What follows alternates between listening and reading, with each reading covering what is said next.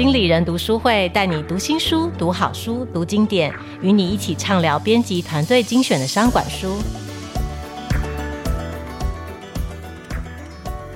各位听众朋友好，我是经理人月刊的总编辑齐立文，今天很开心来到经理人读书会，来跟各位分享最近看到的好书哦。那我想跟大家稍微说明一下，就是我平常如果在呃读书或者是写书评或是写书摘的时候，大部分都在杂志或是网站上面。然后，因为我日常的工作确实也读了很多的商管书，那还有另外一个呃可以跟读者朋友分享的管道，就是在经理人有一个新书快读的影音的产品哦。那我们这个产品是呃年订的，就是采取一年或者是月缴的方式是哦，是一八九零元哦。那我为什么会说这个数字听起来好像很像商人，很像在卖产品哦？但其实我是要说，就是平常在这个新书快读里面哦。我们会有呃编辑团队为各位挑选一年大概二十六本书哦，也就是一个月大概两本书的方式哦，告诉大家最近有哪一些值得读的商管好书哦。那我今天在呃经理人 Podcast 这个无料的分享哦，就是我想要做一点点区隔，然后也是。等于是在工作上面带给我自己不一样的刺激，还有呃，也是不一样的灵感哦。我今天会分享的书其实不是那么商管的书，那我也想要呃借机哦，给我自己。增添另外一道色彩，会有另外一个面孔哦。因为我在经理人月刊一待就快要二十年了，所以我我就很怕，生怕大家看到我的脸，听到我的声音，就觉得我今天又来呃采访专业的经理人哦，或者是我又来读商管的书哦。但是其实我在大学的时候，或者是我年轻的时候，其实我是还蛮文艺的哦，就是我可能还蛮喜欢看一些小说啊，或者是一些比较译文类的书籍哦。所以今天我觉得在经理人读书会里面，我也想说，呃，我想大家有一份工作，但是在工作之余，我们常常会需要不一样的心灵的调剂哦。所以我今天挑的这本书，我自己是很喜欢哦。他在博客来的畅销书排行榜上呢，现在也是名列前茅。那是在今年二零二三年年初由先觉出版出的一本书，叫《我可能错了》。今天大概会分几个部分来跟大家分享这本书。这本书的作者的背景大概是谁？然后另外一个我也想要介绍，因为比较特别的是，这个作者呢，他是瑞典人，但他曾经出家，他曾经到泰国北部出家，大概或者或者是他在不同的国家修行，总总共他作为一个僧侣的时间大概是十七年的时间，所以我也想谈一谈，包括他的家人，还有他周遭的世界。还有他作为一个僧侣，他最后有结婚，他有一个太太。就他这段生活，我觉得有一点点猎奇，但是我觉得里面也会希望可以带给大家不同的收获。那另外就是第三个部分，我也想分享，就是说我自己在这本书里面，我觉得比较呃多的收获，就是说有几句我觉得读完之后真的印在我的头脑里的。那当然一定会有。介绍这个书的标题哦，或者是它的书名，就我可能错了。这句话到底是什么意思？我想很多读者也许也会好奇，在排行榜上看到这本书，就觉得诶，它到底在讲什么？所以首先我就先跟呃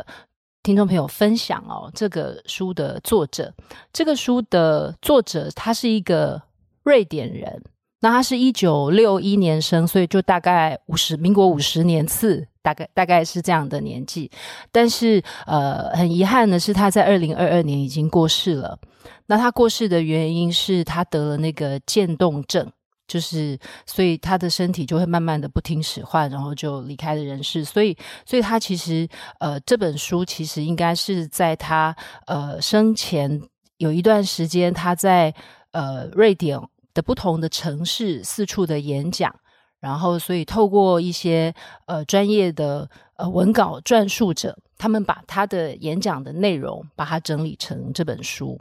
所以呃，那他呢，他的背景比较特别，就是说，因为很多人可能就会想说啊，就是一个出家人写的书，所以你也许会对出家人写的书有一些基本的呃，可能是偏见也好，或是先入为主的观念也好啊。但我要先说，就是这个。呃，瑞典人呢，他叫比约恩纳提科林德布劳哦，因为这个瑞典文我不太会念哦，但我接下来都会称他比约恩。但比较特别的是，纳提科是他出家的时候的名字。那这个这个名字就是说，在智慧中成长的人，他其实是这个法号是有意思的。然后，所以我先讲一下这个比约恩的故事。我觉得可能会给蛮多人一些启发的，就是说，他是他在瑞典呢念完斯德哥尔摩商学院之后呢，他就很快的就在一家很厉害的外商公司。就找到一个工作，所以他就外派到西班牙，就很像是一个跨国的年轻的经理人。所以他在二十六岁左右，其实他几几乎乎就有机会成为那家跨国公司的国外的子公司的最年轻的财务长。所以你大概就可以知道，你听众朋友，我不知道你现在几岁，但你就想，大概在他二十六岁，这这位作者大概在他二十六岁的时候，其实成就就已经不错了。但是我觉得这就回到了，我觉得。呃，可能大家在人生里面都会有这些阶段，就是他就是不快乐。所以呢，呃，也许我们也可以这样想，就是说，有时候我们会觉得事业成功，或者是赚很多钱，或你很年轻的时候就呃功成名就，这些好像都是我们会想要的。可是呢，其实有一些人是不会为这些事情感到满足的。那你可以说他不知足，那你也可以换一个角度想，就是说，其实成功有时候不等于快乐。那我觉得每一个人对快乐的追求不太一样，所以他其实就呃有，他就透过冥想啊，透过呃就是 mindfulness，就是这种呃比较是临在当下的这样子的练习哦，然后他开始心里浮现一个声音，就是觉得说啊，我觉得我好像应该要提辞呈，所以他就辞职了。辞职了之后，他并不是立刻就出家，他其实是就到处去。体验生活，所以他也曾经在印度做联合国的某一个机构的呃经济学家。其实你怎么看这个年轻人哦，他都很优秀。他他不管是在呃跨国公司，或者是他其实在体验不同的人生呃历程的时候，其实他常常都可以找到蛮好的工作。然后，但是就在这个游历的过程里面呢，他其实。呃，我觉得他出家，其实大家看书，我觉得会蛮特别。我觉得，我认我，我觉得，呃，也许有一点武断，但我认为他真正会出家的那个前面的那个蛮重要的一个点，是因为他在旅行的过程认识一个女生，然后他们有一段短暂的恋情，但后来那个女生甩了他。所以他就觉得人生很绝望，所以这个，所以大家可以想象，这本书并不是一个好像僧人写的故事，一直告诉你说，我跟你讲，你就是要沉静，你就是要冥想，你就是要静思，你就是要找到你自己。其实并不是这样，他就是在告诉你很多人生的很多不同的状态。所以他其实有一点点带着绝望的心情，觉得那个女生不爱我，所以我去试试看，是不是我可以在佛教里面，或者是在一个比较佛性的环境里面，我可以找到我的答案。因为他会想到他自己的性格，他会觉得说，在感情里面，好像我才跟这个女生在一起没多久，我就好在意，好在意，觉得他是不是不是我爱我爱他比他爱我的多，他会不会很快就不要我了？你看，这是一个男生的心情哦，所以你就知道他可能在他的性格上面本来就有一些比较特别的特质。然后他可能会比较有一些呃执念，他比较难放下，所以他后来有受受到宗教的吸引，所以他就去出家。所以其实大概就是前前后后十七年。那我前面大概有提到，他他并不是一直就是作为一个僧人，他其实后来也是他内在的声音告诉他，他觉得他想要回到呃，就是说跟我们一般这个红尘俗世里面过生活。然后，所以他后来就回到呃，等于是回到瑞典。那我觉得这个也比较特别，你大家会觉得说，好像呃，他是不是他曾经是一个成功的商业人士，然后他出家了十七年，然后回到呃回到他的家乡之后，是不是他就很成功、很顺利，到处去演讲？因为大家都很想知道他的经历啊、呃，一个西方人，一个一个成功人士，让、你出家呀，你一定有很多故事跟我们分享。不是，他其实真正回到瑞典之后，其实他患了非常严重的忧郁症。因为他觉得自己完全没有用，他不知道他要做什么。那我觉得这个我们也可以去想象，就是他其实脱离真实的世界太久了，他其实有一点不知道怎么跟这个世界应对。所以我觉得他有经历了这个困顿，所以我也我我觉得我读这本书，我比较喜欢的一个部分，我也觉得是比较不是好像就是说，我就全部都在告诉你所有的灵性的部分，或者是我们如何找到自己，如何维持内心的平平静，不是这样。其实你仔细看他，他就是很不平静，他去寻求宗教的慰藉，然后他去修养、修习自己、修炼自己，但是其实他回到。俗世之后，这些他曾经有的修炼，并没有立刻帮助他，也没有。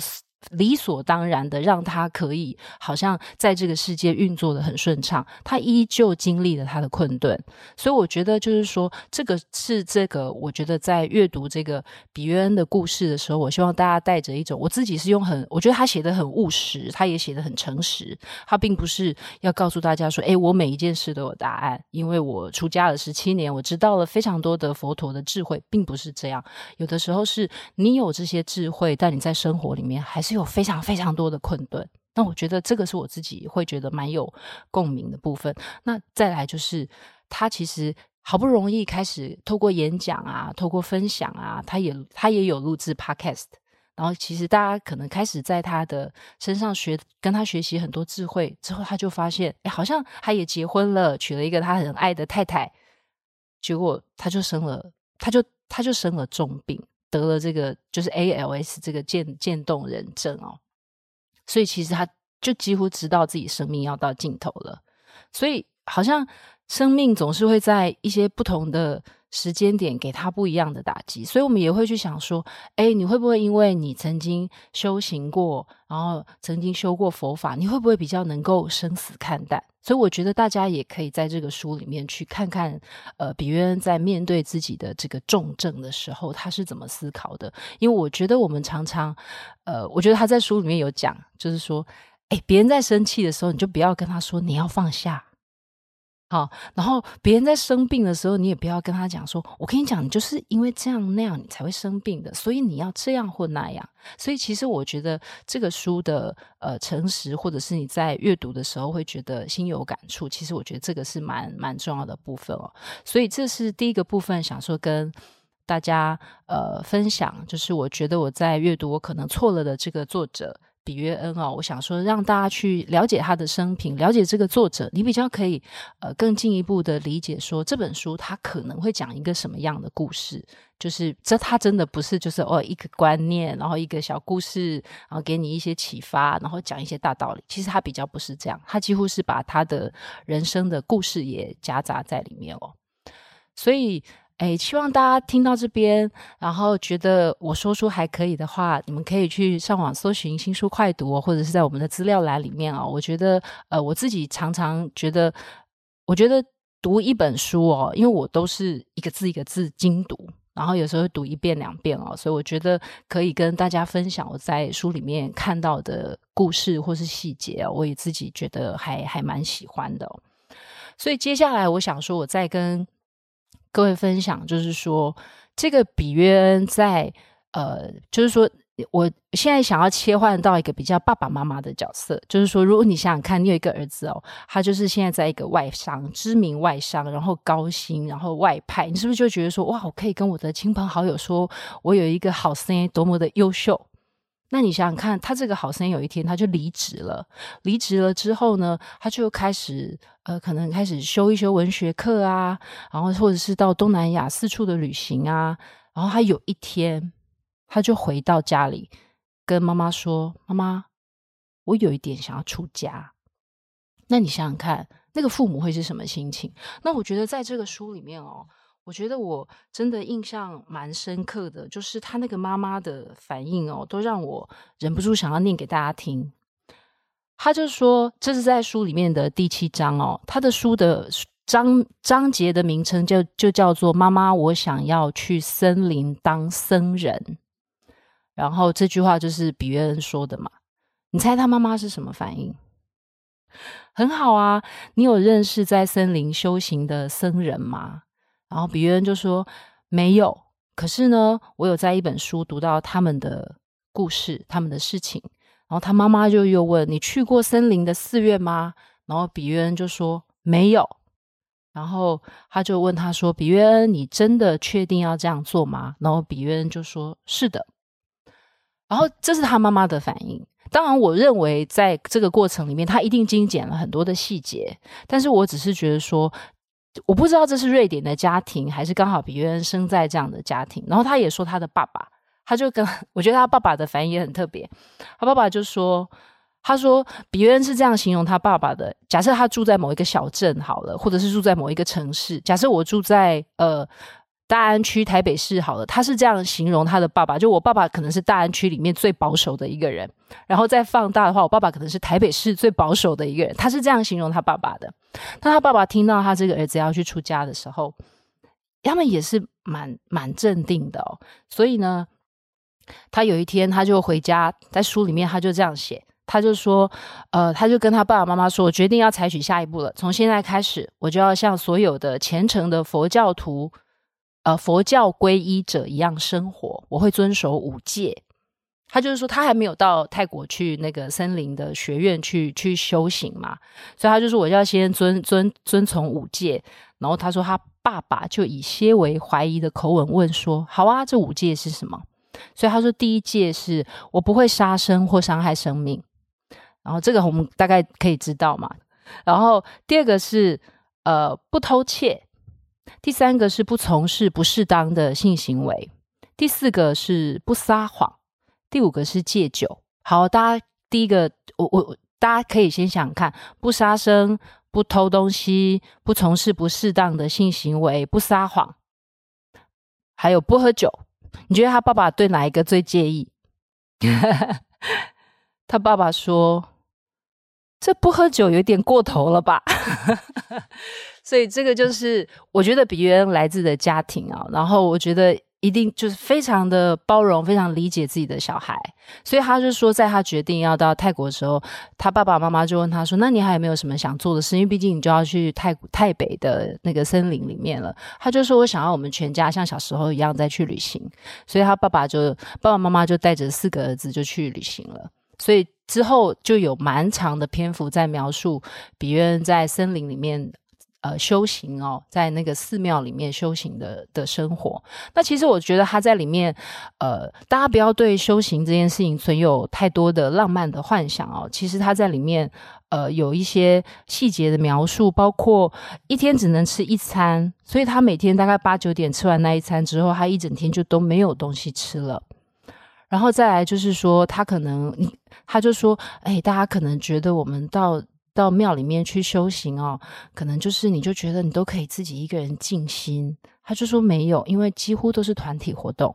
然后你也不能挑室友，你也不能呃挑你想要的物品，因为他不想让你有任何的执念，所以就是其实他反而是更多更多的与人互动在一起，然后呃其实是过着非常。当然是清贫的生活，可是就是说，其实会跟我们一般对于呃出家修行的生活，我觉得你在这里面你也会看到不同的认识哦。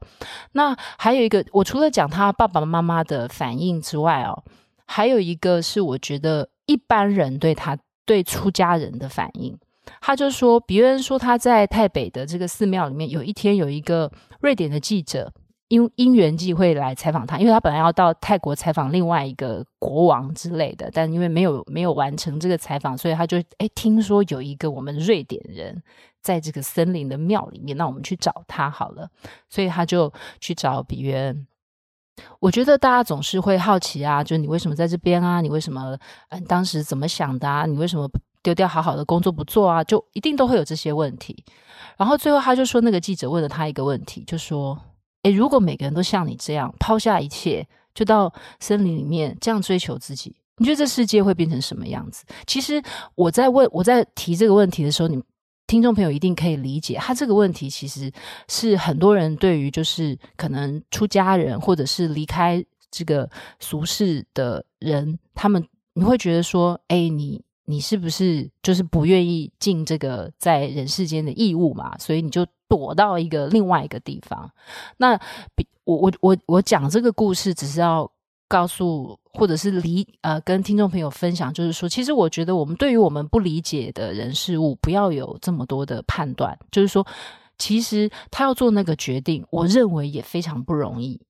所以并不是说，哎，你一定就是逃避，所以你就是，或者是你去做一个没有生产性的事情。然后，甚至呢，其实比如，因为他们的修行里面会包括要化缘到真实的世界去化缘，然后，而且很多时候他们从这一站到下一站，因为他身上不能带钱。所以他都必须要仰赖别人的帮助，包括买帮他们买票，或包括给他们吃的东西。其实他说他在泰国这个环境是相对友善，因为泰国对佛教或是佛教徒是很礼遇的。他说，当他回到西方世界，在不同的国家或城市修行的时候，他其实常常都会得到大家的怀疑的目光。有的人会对他蛮好的，但有的人还是会说。去找一份正当工作，好不好？你这样子什么都用要的，所以我只是要说，就是说，关于这一段出家的，或者是说呃修行的。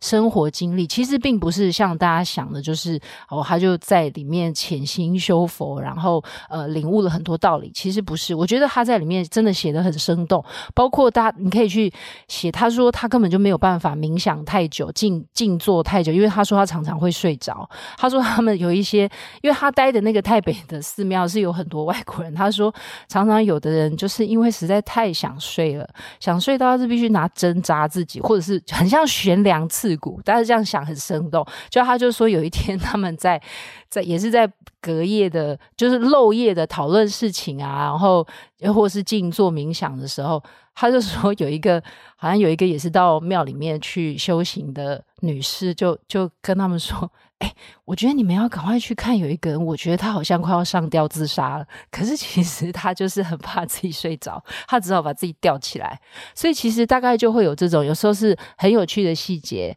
然后有时候是一些我觉得我们并不是想象，就是说哇，他们一定都是非常的自律，然后非常的刻苦，然后过着一种非常纯洁，然后或者是就是完全不会打瞌睡，完全不会想要偷懒。他说，甚至有时候有一些漂亮的女生来到他们。的寺庙，其实你说会不会有一些遐想连篇，也是会有。我觉得大概就是一个这样子的描述，并不是大家想象中这种很佛学或是禅修的书，你呃理所当然预期会有的内容。所以这个是我呃第二个部分想跟大家分享，就是我觉得比约恩的父母还有这个世界看待自己这样的小孩，或者是看待一个僧人。我觉得大家有不同的角度或不同的观点，那我觉得这个是我自己在里面觉得呃蛮有趣的一个部分哦。最第三个部分，我觉得也是我在这个书里面，因为我其实不想要爆雷太多，就像我常在那个新书快读的产品里面，就是常在讲书，就是我到底要讲多少，就是到底我是要把最精彩的都拿出来讲呢，还是我做一个引子，就是诶，你们自己去看最精彩的部分。所以，我今天其实有一点在想说，我到底要不要跟你们讲？我可能错了，这句话到底在讲什么？还是我应该跟你说，哎，我可能错了，就是在第八十八页，你赶快自己去看。就是说，其实我有一点点呃两难哦，在想这件事。但是我想要用一个比较不一样的方式来讲，因为这这本书里面，我觉得有几句话，就是有几句名言，我是蛮喜欢的。但是我想要用几句比较简短的。的话来讲这件事，就是说我想要先说比约恩为什么会说我可能错了，就是说，呃，我我讲一个小故事好了，里面一个故事是比约恩跟他太太吵架，然后他就说他太太呢，呃，有一次就在因为比约恩有一次去演讲的时候，他就在演讲的内容里面就提到了说我可能错了这句话，然后他太太就说，然后隔天他们就吵架了。吵架了之后，他太太就跟他说：“我觉得你那一句魔法真言，我可能错了，很可能适合用在这个时候。你想想看哦，夫妻吵架，谁要承认自己错了，对不对？然后他太太就提醒他说：‘你昨天才跟他跟大家讲说我可能错了，你现在要不要试试看用这句话在你的真实人生里？’然后比约恩就说。”我才不会错，所以你就知道，就是说，并不是说你好像呃得到了一个智慧，你把一句箴言背诵下来，在你的人生里面，你就可以做到这个事。所以我觉得这是一辈子的修炼。但是我可能错了这件事情呢？为什么很重要？是说，假设你在跟别人呃僵持不下的时候，你要不要想一想，你可能错了？你在跟你父母有不同意见的时候。我有没有可能错了？我在跟我的同事，我很讨厌他，我觉得他总是欺负我，有没有可能你错了？然后我觉得，如果我们大家都有这个退一步的想，我可能错了。它里面有讲到一个小熊维尼的故事，我自己是还蛮喜欢的。他说，小熊维尼有一天就跟他那一只小猪朋友就到处走啊，然后他们就，然后他们就说，呃，小猪走一走呢，就突然看到兔子。然后他就说：“哇，兔子真是博学多闻。”然后他就说：“小熊维尼看起来若有所思。”然后之后就跟小猪说：“是啊，也许吧，但这就是他什么都不知道的原因。”所以我觉得，呃，比约恩透过这句话哦，是想要告诉大家说，其实我们，你们有没有发现，在日常生活里面，有的人常常觉得我怎么样都是对的。那你在跟这样的人对话的时候，你是不是很快就不想跟他说话了？但是如果这个人愿意呃接受，而且愿意呈现出，哎，其实我可能是错的，或者是说，哎，你可能是对的哦。其实呢，在这样的情况底下，我们多半。好，我觉得在书里面，我想说，我引引给大家听。他就说，我当我们像一个不执着、会多多关注我们的人敞开心扉的时候，我们都知道这样有多好，因为这个人是带着好奇心与开放的心来聆听。所以我的意思是说，我可能错了，这个可以用在人生中很多不同的阶段，或者是很多不同的情境哦。那他在这本书里面，在我可能错了。的之前，他还有一个我觉得蛮好的一个提醒，但是我觉得我花了一段时间去理解他为什么说这个，就是你的每一个念头都不一定是对的。然后我就一直在想说，哎，他这句话是什么意思？因为我我我我想要请大家去想想看，就是假设你今天呃。发生了一件事，然后你很烦，你你就会开始一直脑筋里面有非常多的念头啊！大家一定觉得我很糟，大家一定觉得我很可怕，大家一定觉得我很讨厌啊！我怎么会是这样子的人？你有可能是这样想事情，或者是另外一种，就是那个人怎么这么坏，那个人怎么这样，那个人怎么那样，或者是有一些念头是很简单的，就是啊，我等一下是不是要去买一下？那个 Seven Eleven 在推的史努比，或者是啊，我等一下去买一个我喜欢的吃的东西，我可能喜欢这样，我可能喜欢那样，我去买一个这个嘛。就是说，他说人就是所有的时候都有很多的念头，但是呢，其实这些思绪飘来飘去的。但你有没有想过，我想要把这句话，就是说每一个念头有可能不一定是对的嘛？那我想要呃，就是说在书里面，我认为有。有另外两句，我觉得我想要把我可能错了，还有每一个念头，你不要太当真，因为它有时候就飘来飘去的。那我们人类可以做的，我们人的头脑可以做的，比方说，我现在一直责怪我自己，我觉得我好糟，我有没有办法可以训练自己？我暂时不要想这件事情，我暂时去想，哎，我等一下去百货公司买个什么东西。我们是可以控制我们的思绪的。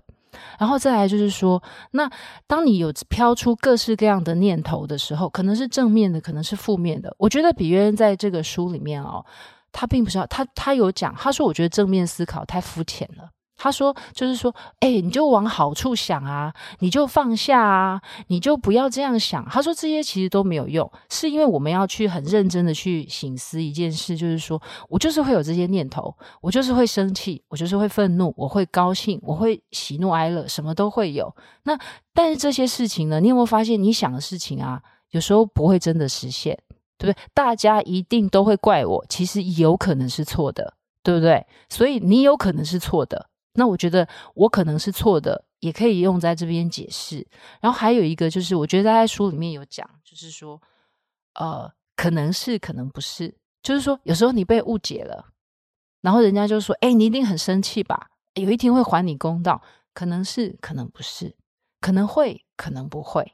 然后或者是他在生病的时候，哎，你一定会怨天尤人吧？可能会，可能不会。或哎，老天爷一定是要给你。一个什么讯息吧？可能是，可能不是。我觉得就是说，放下我们对于事情一定是如何的执念，其实它就是我可能错了这件事情的方方面面，你去做一个理解。然后他在书里面有讲一个故事，我是也还蛮喜欢的，就是他在讲一个呃国王的秘密，因为他可能把一个王国治理的蛮好的。然后他就就有人会去问他说：“哎，你你怎么会？你的秘诀是什么？”然后他就说：“他其实只有一句话，就是这也会过去。”然后我其实蛮喜欢这个话的，就是说，哎，你再好的繁荣盛世也会过去啊，你再再大的苦难它也会过去啊。所以，我其实，呃，最后我想说，我自己在在里面看到了蛮多的好的故事、有趣的故事。但是，我自己，呃，在要来跟听众朋友分享这本书的时候，我自己就想说，诶，这几句话，我现在把它想起来，我串起来，我觉得蛮好的。就是说，你的脑筋会有很多的念头，可能是好的，可能是不好的，但是你就想一想，你有可能是错的。